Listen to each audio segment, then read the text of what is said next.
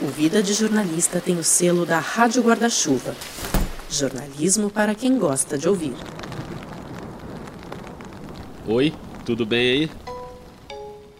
Eu sou o Rodrigo Alves e esse é o Vida de Jornalista de volta para a segunda temporada. Não sei você, mas eu tava com saudade, então estou muito feliz de voltar. Ainda mais com essa novidade, né? Como você ouviu aí na vinheta, agora Vida faz parte da Rádio Guarda-Chuva, uma confraria de podcasts de jornalismo, podcasts que eu adoro de verdade, feitos por pessoas que eu admiro demais. Se você por acaso ainda não conhece algum deles, por favor, tem o Finitude, da Juliana Dantas e do Renan Suquevicius. A Juliana que está tocando essa temporada nova. É um podcast que fala sobre o fim o fim da vida, o fim de um ciclo, qualquer fim, e tudo com muita delicadeza, tudo muito bem feito. Tem também o Põe na Estante, que é um clube do livro em áudio pilotado pela Gabriela Maier. É um papo ótimo sobre literatura. Tem a Rádio Escafandro, do Tomás Chiaverini, com reportagens bem profundas. Começou uma temporada agora com episódios espetaculares. E tem o Budejo, com uma equipe lindona e um monte de assuntos interessantes direto do Cariri, no Ceará. Então é óbvio que eu tô muito honrado mesmo de me juntar com esse povo. Aliás, a gente vai se juntar pessoalmente porque vai rolar agora o primeiro evento de podcasts organizado pela Rádio Guarda-Chuva. Vai ser em São Paulo nos dias 21 e 28 de março, são dois sábados. É um ciclo de debate chamado Tá Chovendo Podcast. Fiquei na dúvida agora se eu falava chovendo, como um bom carioca, ou chovendo, né? Porque o negócio é em São Paulo. Mas beleza, a pronúncia você escolhe e pode procurar os detalhes lá nas redes da Rádio Guarda-Chuva. A arroba é no Twitter e no Instagram. Combinado? Outra novidade é que agora o Vida também tem uma campanha de financiamento online. Pois é, chegou esse dia, né? Demorou, mas chegou. A primeira temporada foi toda feita sem financiamento e a ideia agora é cobrir um pouco os gastos para poder fazer uns episódios melhores, para investir um pouquinho mais em equipamento, fazer uma viagem de vez em quando para gravar. Tudo isso, obviamente, tem um custo.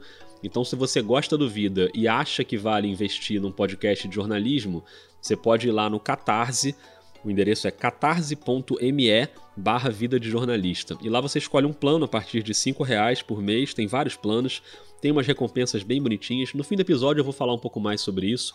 Mas se você não puder contribuir, sem problemas, sem mágoas, você vai continuar recebendo todos os episódios do mesmo jeito. Não vai ter conteúdo exclusivo para assinante, todos os episódios são abertos para todo mundo e vai ser sempre assim. Falando em episódios, se você está conhecendo o Vida agora, tem toda a primeira temporada disponível. Você que lute, por sinal, porque são 50 episódios de conversas com jornalistas, além dos bônus e além da série Memórias, que é uma série de oito documentários narrativos. Tem ali uma edição mais trabalhada, um conteúdo mais aprofundado, trazendo os bastidores de coberturas históricas do jornalismo brasileiro. Foi uma série que eu adorei fazer, adorei demais e teve uma resposta muito boa dos ouvintes, eu fiquei muito feliz. Então vamos combinar assim: se você está chegando agora, pode começar pela série Memórias, beleza? Falei muito já, né? Então vamos para a abertura da segunda temporada. Essa temporada, aliás, vai ter episódios semanais às quartas-feiras e vai ser assim: a cada quatro episódios Três vão ser tradicionais de entrevistas e um vai ser especial temático, abordando algum aspecto dessa, dessa nossa profissão querida maravilhosa. É o caso desse episódio que você vai ouvir a partir de agora. Vamos nessa? Já tá com fone de ouvido? Bota um fonezinho aí que a sua experiência fica melhor, ou vai sem fone mesmo, também não tem problema. Seja bem-vindo e seja bem-vinda à segunda temporada do Vida de Jornalista.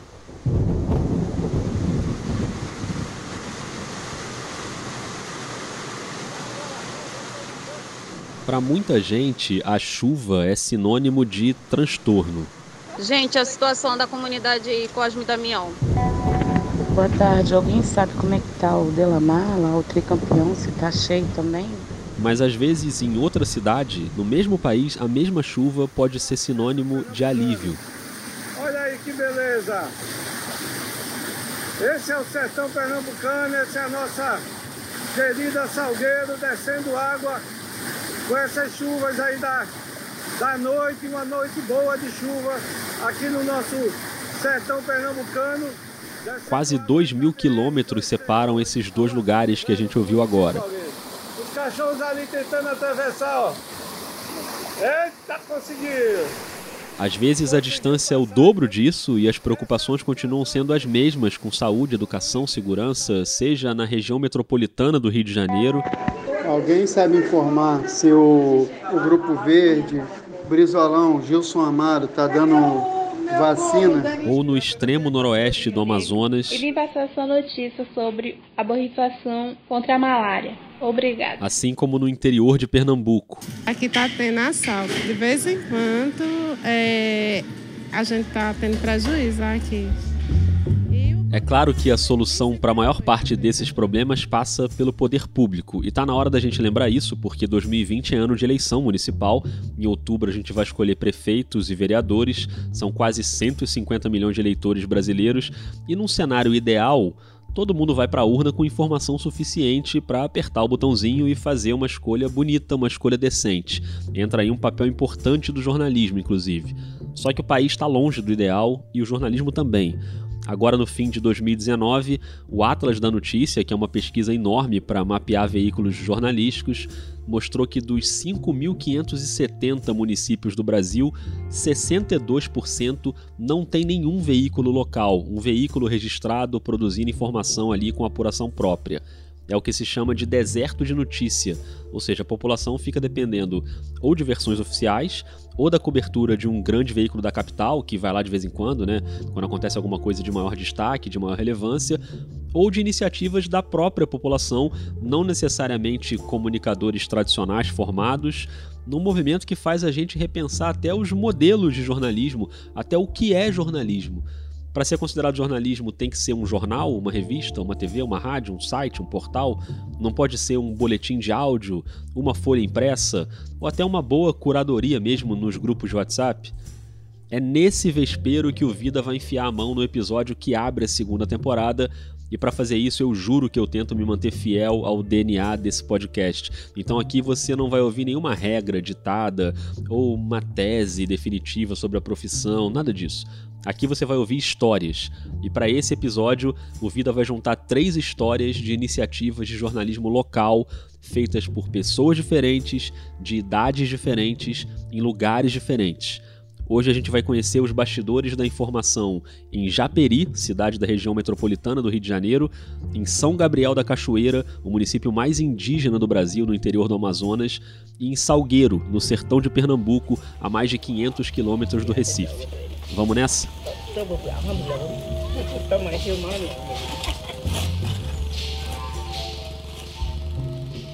São Gabriel da Cachoeira fica a mais de 800 quilômetros de Manaus e tem o apelido de Cabeça do Cachorro. Faz algum sentido no mapa porque o contorno do município realmente parece a cabeça de um cachorro de lado, assim com a boca aberta, como se estivesse latindo para a Colômbia.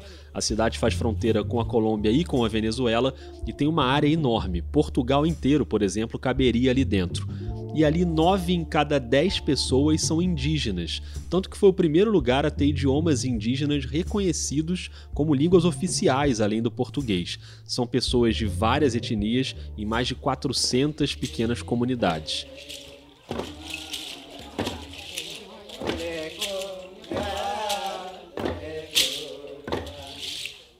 E como é que essas pessoas se informam? Como é que elas ficam sabendo as notícias da região e, mais que isso, as decisões do poder público que influenciam a vida delas? Na primeira temporada do Vida, você vai lembrar, teve um episódio com a Letícia Leite, uma jornalista que mora em Brasília e produz o Copiou Parente, um podcast feito para os povos da floresta, e ela vai informando as decisões do governo, do Congresso, tudo que tem a ver com o meio ambiente, demarcações de terra, enfim. Se você não ouviu, pode buscar aí, é o episódio número 43. Olá, eu sou Letícia Leite. No Copiou de hoje você vai saber. Silvia Wayampi foi exonerada da CESAI e o novo secretário de Saúde indígena cancela a expedição para a área de índios de recente contato horas depois de assumir o cargo. Sérgio Camargo. E mais uma vez foi a Letícia que me ajudou a fazer essa ponte, porque ela também ajudou a consolidar o jornalismo local lá no extremo noroeste do Brasil, jornalismo feito pelos próprios indígenas. E eu fico muito feliz de receber aqui no Vida uma dessas comunicadoras. Oi, Cláudia, seja bem-vinda.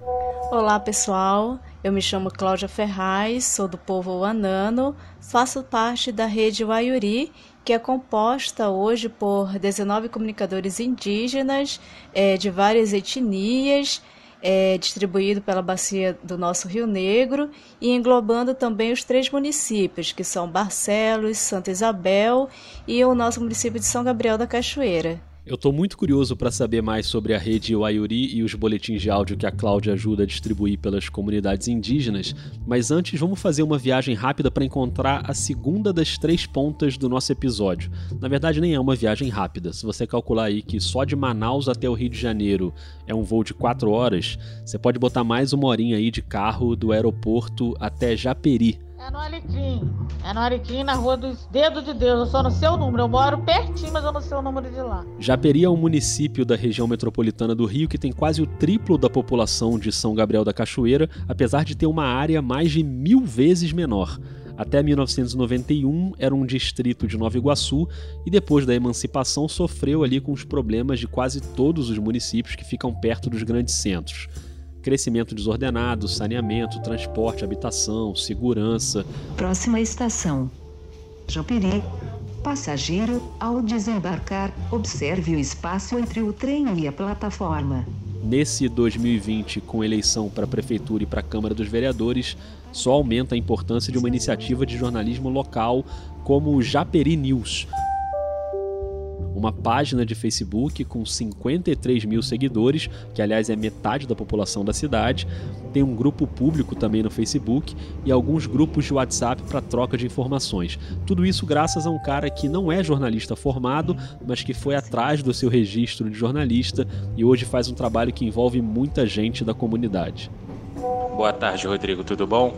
Eu sou Francisco Duarte, tenho 36 anos, sou recém-formado em marketing pela Faculdade Integrada Aérea Alonso, a faixa. Tenho registro de jornalismo pelo Ministério do Trabalho da RT e sou associado à AIERJ, que é a Associação de Imprensa do Estado do Rio de Janeiro. Antes de saber mais sobre o Japeri News, vamos subir de novo pelo Brasil, do Rio até Recife, e de lá umas 7 horas de estrada, sertão adentro, até Salgueiro, um município de 60 mil habitantes, que é um pouco mais da metade da população de Japeri, mas com o dobro da área territorial. Vamos dar um giro lá pelo centro de Salgueiro para os amigos conhecerem aí. Aqui eu tô... E é uma posição central ali na região, a distância é praticamente a mesma para quase todas as capitais do Nordeste. É no interior de Pernambuco que circula a Folha do Sertão, um jornal impresso mensal, pilotado há quase 20 anos por um grande jornalista, o Machado Freire. Rodrigo, é um prazer conversar contigo. Agora eu estou ocupado como o diabo. Vê, vê, a possibilidade de conversarmos à noite. Você liga mais ou menos umas, sete, umas 8 horas Beleza, Rodrigo? Mas não deixe de ligar, não. A gente conversa por aqui mesmo. Ah, não deixei de ligar mesmo não, e essa conversa foi ótima, mas daqui a pouquinho a gente escuta, porque antes eu queria falar do Atlas da Notícia. É uma pesquisa imensa, uma parceria do Instituto para o Desenvolvimento do Jornalismo, o PROJOR, com o Volt Data Lab, que é uma agência de jornalismo de dados. E a pesquisa tem coordenadores e colaboradores em todas as regiões do país. Então você que se interessa pelo assunto, depois entra lá com calma em atlas.jor.br ou bota no Google Atlas da Notícia que você acha rapidinho. Dá para qualquer pessoa acessar a plataforma, dá para filtrar os dados por região, por cidade, por tipo de veículo, dá para fazer um filtro e baixar em formato de planilha, se você prefere trabalhar com planilha. Você pode ficar um tempão ali navegando. E é claro que esses dados vão mudando o tempo todo. Os veículos vão fechando, outros veículos vão surgindo e muitas iniciativas individuais são difíceis de mapear. Mas dá para chegar em alguns leads, vamos dizer assim, como esse de que 6 em cada 10 municípios brasileiros são desertos de notícias. Deserto de notícia é uma cidade incapaz vida cívica local. O jornalismo local. Essa é a Ângela Pimenta, presidente do Projor, no vídeo de apresentação do Atlas. Muito importante qualidade da política pública gerada e para a qualidade das decisões que os cidadãos tomam. E é claro que tem muita gente discutindo esse assunto com olhares diferentes, então, por exemplo, eu recomendo muito um artigo da Nina Vengril, da Escola de Comunicação É Nós, que forma jovens de periferias. A Nina tem um episódio também aqui no Vida, é o episódio 13. Esse artigo você acha no Medium dela. Busca aí por Medium Nina Vengril. O Vengril se escreve W-E-I-N-G-R-I-L-L. No artigo, ela questiona esse modelo tradicional de jornalismo e levanta a bola das iniciativas locais que às vezes não partem de um veículo especificamente, por isso não aparecem no Atlas, mas pode ser uma informação jornalística circulando pelo WhatsApp, pelo Facebook. Inclusive, ela cita o Francisco Duarte de Japeri, que a gente vai ouvir já já aqui no episódio.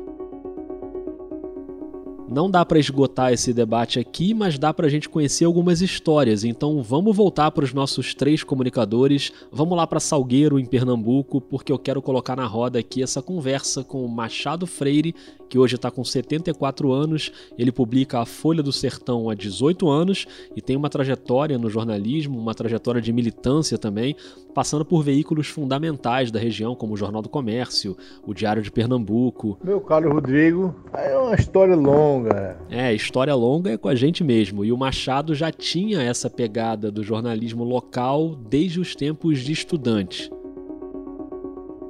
O interior do sertão nordestino, uma cidade distante, mais de 500 quilômetros da capital, é o caso de Salgueiro. Lá estava eu na condição de estudante, com aquela ânsia danada de fazer alguma coisa interessante. De repente me deu a ideia, junto ao querido Padre Domingo, que era o diretor, de fazer um jornal, um jornal estudante foram, foram alguns anos de dificuldades, a gente não tinha gráfica no, no município e a gente teve que recorrer à capital, entrar no ônibus, passar 12 horas, não tinha nem asfalto. Isso na década de 60, né? Aí passou o tempo, veio aquela fase mais adulta, mais consciente, mais persistente e eu diria mais até profissional. Por conta de articulações na capital, fui indicado correspondente do Diário de Pernambuco. Não, não é coisa besta, o jornal mais antigo em circulação na América Latina, né? Mas eu era um correspondente local. De repente, a coisa se agigantou e eu fui, já me transformei em correspondente regional, fazendo cobertura dos principais problemas da região. Bom, ingressei no Diário Pernambuco, trabalhei no Jornal do Comércio, quatro vezes, a última como diretor da sucursal do Alto Comércio em Petrolina, a cidade mais importante do sertão pernambucano. E, de repente, tinha que fazer valer a questão local, a questão de raiz.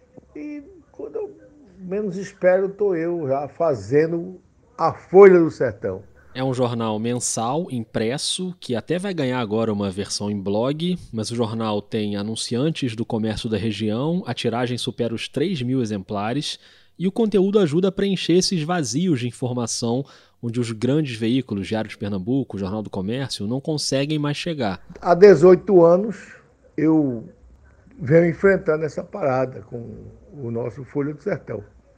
A gente faz, leva o jornal para as comunidades, sindicatos, escolas, farmácias, posto de gasolina, prefeitura, Câmara de Vereadores. É uma coisa que não tem como terminar. Infelizmente, nós não temos isso em outras comunidades, em outras cidades do sertão. Mas a gente faz questão de estar presente lá. Na escola rural, na escola da periferia. A Folha do Sertão está lá. Nós não precisamos de muito recurso, não. Nós temos poucas pessoas auxiliares nossos. A maioria é como se diz, é na, na condição de voluntário, né? Nós temos várias pessoas conosco que colaboram, que mandam informações. E a gente toca o jornal dessa forma. A gente leva um recado para as comunidades de uma certa independência do ponto de vista político, mostrando os erros e defeitos e também os acertos dos administradores. Falando nos administradores, às vezes acontecem coisas em Salgueiro que atraem a atenção da grande mídia.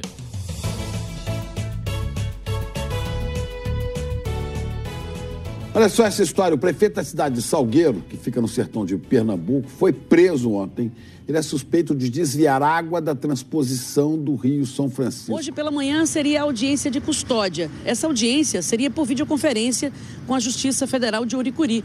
Mas por conta de problemas na internet, isso não foi possível. Vamos ao vivo agora direto para Salgueiro, porque o prefeito da cidade, Clebel de Souza Cordeiro, do MDB, está sendo ouvido agora na audiência de custódia. Ele foi preso ontem pela Polícia Federal, suspeito de desviar água da transposição do Rio São Francisco para uma propriedade que é dele na região. Bom, não é todo dia que um prefeito é preso por roubar água. É uma coisa inusitada para os dias de hoje, né? Pois é, isso aconteceu no fim de 2019 e num caso desses, com toda a mídia noticiando, a Folha do Sertão, ainda mais sendo um jornal mensal, nem precisa fazer uma cobertura factual tão intensa, mas é claro que o assunto estava lá nas páginas. Nós não demos a, man a manchete do jornal, nós demos uma segunda manchete da capa, mas demos todo o conteúdo relacionado com o expediente da juíza federal que preside esse inquérito. É, também ocupamos duas páginas com a repercussão do caso. Interessante é que isso se tornou uma polêmica danada, houve uma tentativa enorme de esconder o fato, né? Não pode esconder o fato numa, numa cidade central, do sertão central. A, a rede social hoje é uma, uma coisa farta, né? É, põe farta nisso e mesmo assim a população de Salgueiro e da região ainda vê no jornal impresso uma maneira de consumir essa informação documentada. É aquele jornal que você recebe em casa, guarda, relê e ele já se transforma num documento e vamos dizer até num documento histórico.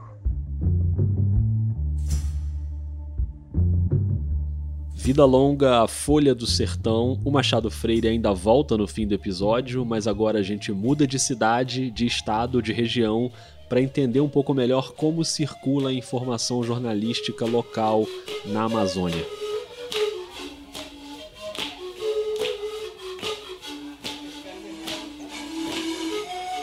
Começa agora, informativo da Rede de Comunicadores Indígenas do Rio Negro. Guaiuri. Está no ar a 36ª edição do Boletim de Áudio Waiuri, uma produção da rede Waiuri de Comunicação Indígena. Para finalizar, esse boletim de áudio já teve quase 40 edições desde novembro de 2017 e é um exemplo incrível de como mobilizar uma população, ainda que seja uma população enorme, mas todo mundo se mantém conectado e bem informado. Quem toca esse barco é a Cláudia Ferraz, que já se apresentou aqui no início do episódio. Ela tem 35 anos e faz parte desse grupo que abraça comunicadores indígenas de 10 etnias diferentes. Baré, Banil, Adessano, Tucano, Tuyuca, Piratapuia, Rúpida, Yanomami, Wanano e Tariano, distribuídos pela bacia do Rio Negro, englobando... A rede é ligada à Federação das Organizações Indígenas do Rio Negro, a FOIRNE, que representa 750 comunidades indígenas do país e tem a assessoria do Instituto Socioambiental Ruiza. Cláudia, explica pra gente como funciona a rede Waiuri. O Ayuri ela significa trabalho coletivo, né? Mutirão. E é na língua Yengatu, é sinônimo de comunicação indígena na região do Rio Negro. Então o Ayuri é isso, né? É um trabalho coletivo onde a gente tem os nossos comunicadores indígenas que ficam nas comunidades né? Como a nossa região do Rio Negro é uma região imensa, a gente tem cinco coordenadorias regionais e nessas cinco coordenadorias regionais a gente tem um comunicador indígena. Então ele fica responsável de mandar informação da sua comunidade, dizendo o que está acontecendo por lá, né, sobre encontros, seminários, assembleias, visitas de pessoas importantes, o que, que o povo está fazendo, o que, que o povo está querendo.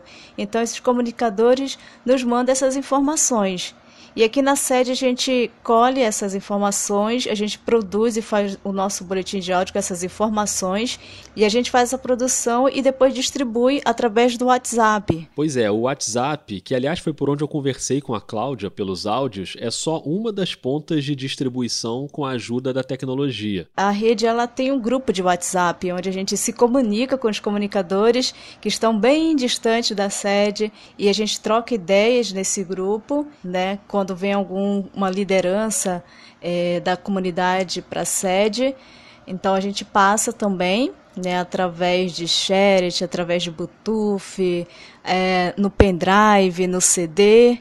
Né, a gente vai distribuindo esse boletim de áudio para ser escutado, né, para ser ouvido em sua comunidade. Então as pessoas levam, né, as lideranças levam, os comunicadores também têm essa missão também de espalhar esse boletim nas comunidades.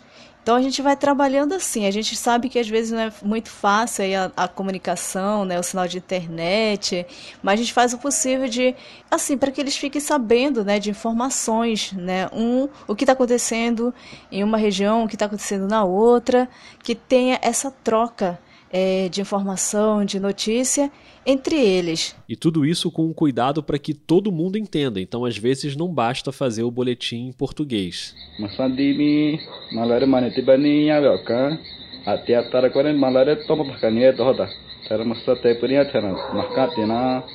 É, a gente trabalhou na campanha contra a malária, né? a gente produziu é, uma chamada nas línguas, né? falando um pouco sobre os cuidados e a prevenção da malária e a gente distribuiu também para as comunidades esse, esse informativo é, através do áudio. A gente coloca na língua tucano, yangatu, banilva, é, yanomami, eles falam na língua, às vezes eles cantam também na língua, e a gente também traduz né, o que, que eles falaram, qual é a informação que eles trouxeram assim na sua língua. Então a gente faz essa tradução para as outras pessoas que não entendem o que, eles estão falando, para que eles também saibam né, o que está acontecendo em suas regiões. Precisamos continuar a produzir notícias sobre a nossa cultura, festas, alimentos, trabalho, nossos planos de vida, e sonhos para o nosso futuro. Esse é o Everaldo Baniwa. A Rede Waiuri foi o jeito que encontramos para dar voz aos 23 povos indígenas do Rio Negro e combater as mentiras que falam sobre nós. Esse depoimento do Everaldo tá no vídeo chamado Somos a Rede Waiuri, no canal do YouTube da Foirne. Pode procurar lá. Waiuri se escreve W-A-Y-U-R-I. E essa produção de vídeos começou a se somar com os boletins de áudio quando a rede completou dois anos, e esse trabalho rapidinho rendeu um reconhecimento e um intercâmbio bem legal em 2019, olha só. E ano passado também a gente participou né, de uma seleção que a equipe do programa Profissão Repórter do Caco Barcelos estavam fazendo, onde eles iriam selecionar é, 10 pequenos vídeos né, pequenos vídeos, reportagem, assim. Então, como a gente estava começando já a mexer nessa parte do audiovisual, produção de pequenos vídeos, então, juntamente com o nosso comunicador Moisés Banilwa, surgiram vários temas e tal, mas a gente acabou escolhendo é o tema do lixão, né? Lixão que já é um assunto bastante antigo aqui no nosso município de São Gabriel da Cachoeira a comunidade em si, os moradores já tentaram várias vezes, já foram na prefeitura, já foram assim pedir para que tirasse esse lixo ou tomasse alguma providência e tal. Mas não conseguiram, né?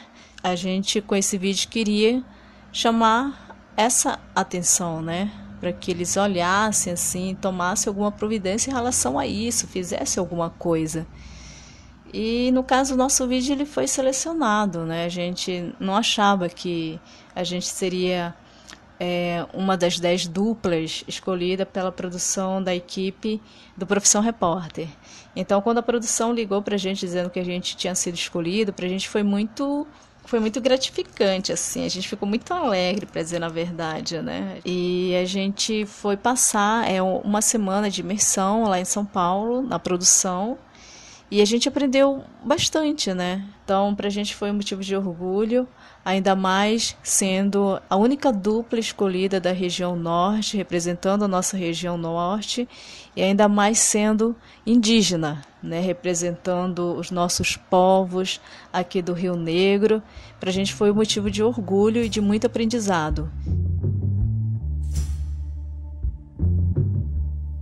Merecidíssimo esse reconhecimento pelo trabalho extraordinário da rede Wayuri, mais uma prova de que, como disse a Nina Wengro no artigo dela, a gente precisa abrir um pouquinho a cabeça para repensar os modelos de jornalismo. É um cenário bem parecido com o que acontece em outra ponta da nossa história nesse episódio, em Japeri, na região metropolitana do Rio de Janeiro, o Francisco Duarte, que tem quase a mesma idade da Cláudia, um ano a mais, ele também usa a tecnologia, e nesse caso as redes sociais, para fazer jornalismo com o Japeri News e espalhar informação.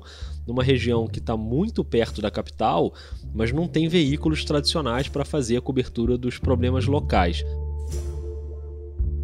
Além do Japeri News, a cidade tem também o Japeri Online, que é um site, japerionline.com.br, site muito bem feito, bem alimentado, que tem uma pegada mais de serviço e das pautas até mais positivas da cidade, tem muita coisa de cultura, de esporte, eventos.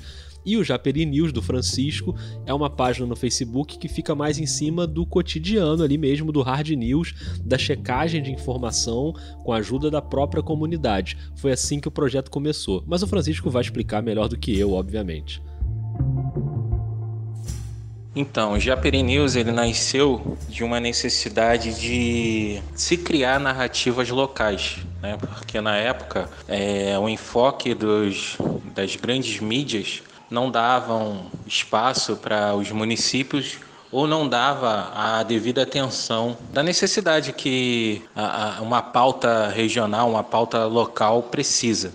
Foi numa época onde tinha muito boatos com relação a toque de recolher, tiroteio, até antes de, de acontecer esse OTTRJ. OTTRJ é o aplicativo Onde Tem Tiroteio, que também está no Twitter e no Facebook. É um aplicativo assim como o Fogo Cruzado, os dois surgiram mais ou menos ali na mesma época, em 2016, para monitorar onde está rolando tiroteio na cidade. Tiroteio agora aqui, ó. Todo mundo correndo e as próprias pessoas vão informando, você recebe alertas, você vai desviando ali das trocas de tiro, dos arrastões, ocorrências assim desse tipo. É, já havia esse tipo de problema aqui em Japeri. Então eu comecei a criar grupo de WhatsApp, colocando pessoas de vários bairros, para quando tivesse esse tipo de boato, né, através de Facebook, WhatsApp, a gente pudesse fazer um levantamento se naquele local a pessoa estivesse próxima ou passando por ali, realmente fosse confirmada aquela informação. E se não fosse, a gente iria desmentir. E caso se confirmasse, a página estaria esclarecendo, colocando, né, sinalizando, para que as pessoas evitassem aquele local ou ainda quem estivesse lá ficassem alerta para se proteger. Além de pautas locais como corrupção, Infelizmente, Japeri, ela vive ainda de forma muito retrógrada a questão da política aqui, onde o diário oficial não é publicado, onde não existe portal da transparência alimentado. Existe, na verdade, uma cortina de fumaça, onde a população não tem acesso e não consegue ter acesso por dificuldades burocráticas que é imposta, que gera até desânimo na participação dos cidadãos. O Francisco trabalha com a ajuda de dois editores, um deles também é editor de vídeo e o outro cuida mais da área de esporte. Mas ninguém ali é remunerado. O Francisco tem o um emprego dele em outro lugar, ele trabalha com mídias sociais, os editores também têm seus empregos, e o Japeri News ainda é um ato voluntário para todo mundo. De vez em quando rola um anúncio e tem uma parceria de permuta com o Cinemax de Paracambi que rende uma cota de ingressos ali para sortear entre os leitores, mas anunciante fixo Nada ainda. Ainda não tem essa conscientização de, de, de, empresários e empresas sobre o poder do jornalismo local, né? Ainda é muito apegado à questão de ter uma visão da grande mídia com relação a fazer propaganda, fazer merchan, uh, fazer o próprio marketing da empresa. Ainda é muito difícil E é assim, na marra, que o Francisco segue nessa tarefa de informar e filtrar a informação. Eu fiquei curioso para saber como é que é essa mecânica ali na prática, com esse monte de informação chegando nos grupos de WhatsApp. Gente, estou na Central, não tem trem. Central tá lotado. A rua Tóquio é aqui G Pedreira, a Rua das Nações, indo beirando da linha, em direção a Queimado. Só que aqui a gente mora num lugar que nem tudo você pode ir para 63, para a polícia, não. Vocês sabem disso. A gente faz por demanda, por exemplo, é, eu tenho os grupos de WhatsApp que eu te falei, eu tenho três grupos de WhatsApp. Dois são, são como alertas, não é um grupo de bate-papo, é um grupo de onde as pessoas colocam as perguntas, por exemplo, se a padaria está aberta, está fechada, se tem telefone de consultório, como é que tá os trens. Estação terminal. O desembarque é obrigatório. É, se alguém ouviu tiro, aí confirma. Então é sempre esse bate pronto. As pessoas fazem a pergunta e aguardam a resposta para ver se alguém tem a informação. Já tem um outro que é mais de bate-papo, numa dimensão menor de pessoas, e lá se dá algumas pautas. Porque tem isso também, além dessa curadoria nos grupos de WhatsApp, às vezes o Francisco faz matérias. Existem pautas também que são pensadas. Por exemplo, a gente colocou agora a última sobre o IDEB. IDEB é o Índice de Desenvolvimento da Educação Básica, é um indicador para medir a qualidade do ensino nas escolas públicas. Que Japeri está entre os lanternas do ranking geral da Baixada Fluminense. A gente falou também sobre as consequências com relação a, a essa questão da SEDAI aí, da, da, da contaminação da água. E pautas, por exemplo, de corrupção, que eu tinha falado, né, de, de não transparência na, no governo local. A gente também faz essa apuração através de portal da transparência, através de informação na Câmara. Então é feito dessa forma tanto pautas pontuais como por demanda, mas a maioria é por demanda que a gente trabalha.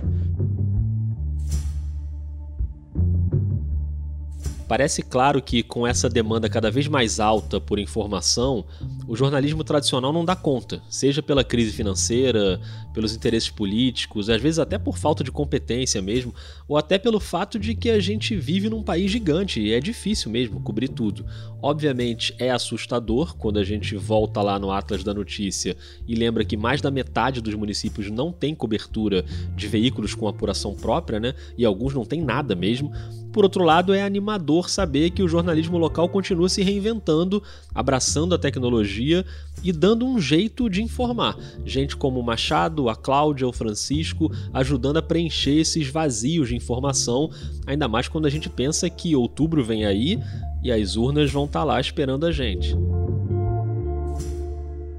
A gente tem essa visão, né? É de que o cidadão que vota, que contribui lá na, na Receita, que paga imposto, ele deve ser bem informado, deve ser bem orientado para amanhã ele desenvolver a sua situação de cidadão pleno. Né? A gente não está fazendo coisa demais. A gente está fazendo o que a gente fazia há 30, 40, 50 anos atrás. Né? A gente não se intimida, a gente não se decepciona, e a nossa esperança não, ela não transmuda, ela não desaparece, ela não enfraquece. Ainda mais nesse tempo agora que a gente está no ano de eleição, e a gente, como comunicadores indígenas, a gente vai estar tá também discutindo e falando sobre essa importância do nosso voto nas urnas, no dia que a gente for escolher o nosso prefeito, os nossos vereadores. A gente vai falar um pouco dessa importância, né? Não é só chegar lá e votar para qualquer um. A gente tem que saber, a gente tem que avaliar os nossos candidatos, a gente tem que ver quem que vai estar tá lá nos representando, quem vai trabalhar pelo nosso povo. Então a gente não pode escolher qualquer pessoa. Sim, o papel das mídias locais é de suma importância durante o período eleitoral. Faz o, o eleitor refletir sobre todo aquele momento e infelizmente por não haver cobertura da grande mídia nas cidades pequenas e nos municípios menores, acaba que os eleitores ficam à mercê da desinformação e podem ser até manipulados.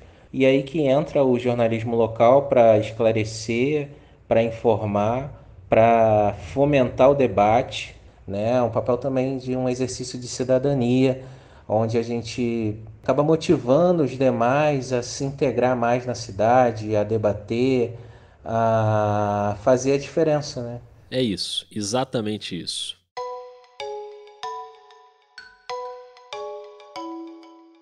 Machado Freire, Cláudia Ferraz, Francisco Duarte, três pessoas que nunca conversaram entre elas, está cada um num canto diferente do país, separados por muitos quilômetros, mas deu para ver que eles estão totalmente unidos no propósito de informar. É para isso que serve nosso querido e teimoso jornalismo. Muito obrigado ao Machado, a Cláudia, ao Francisco, obrigado aos amigos que me ajudaram a fazer essas pontes, o Chico Feitosa do Recife, que me ajudou no contato com o Machado, mesma coisa a Letícia Leite com a Cláudia, todo o pessoal envolvido no Atlas da Notícia, que me ajudou também, desde o Sérgio Lidke, o Dubi Sônego, a Mariama Correia, e claro, você que ouviu até aqui essa estreia da segunda temporada do Vida de Jornalista. Diz para mim o que você achou do episódio pelo Twitter, arroba vida jornalista. Agora o Vida tá no Instagram também. Tem uma conta só pro Vida no Instagram. É a mesma arroba, vida jornalista. Ou no e-mail, podcastvidadejornalista.gmail.com. Como eu falei no início, o Vida agora tem uma campanha de financiamento online, então se você pode e acha justo, dá uma olhada lá nos planos no catarse.me barra Vida de Jornalista. Tem vários planos a partir de R$ reais por mês, com várias recompensas. Você recebe um making off da série Memórias, isso desde o plano mais barato. E aí depois tem um grupo de WhatsApp para a gente trocar ideias sobre bastidores de todos os episódios. Enfim, dá uma olhada lá, estuda com carinho, mas principalmente indica o Vida para os seus amigos e me diz o que você achou. Isso é o mais importante. Semana que vem tem mais, na quarta-feira, e agora vão ser três episódios seguidos de entrevistas com jornalistas para a gente matar a saudade daquele formatinho gostoso da primeira temporada. E o podcast segue. Combinado? Um beijo, um abraço e até semana que vem.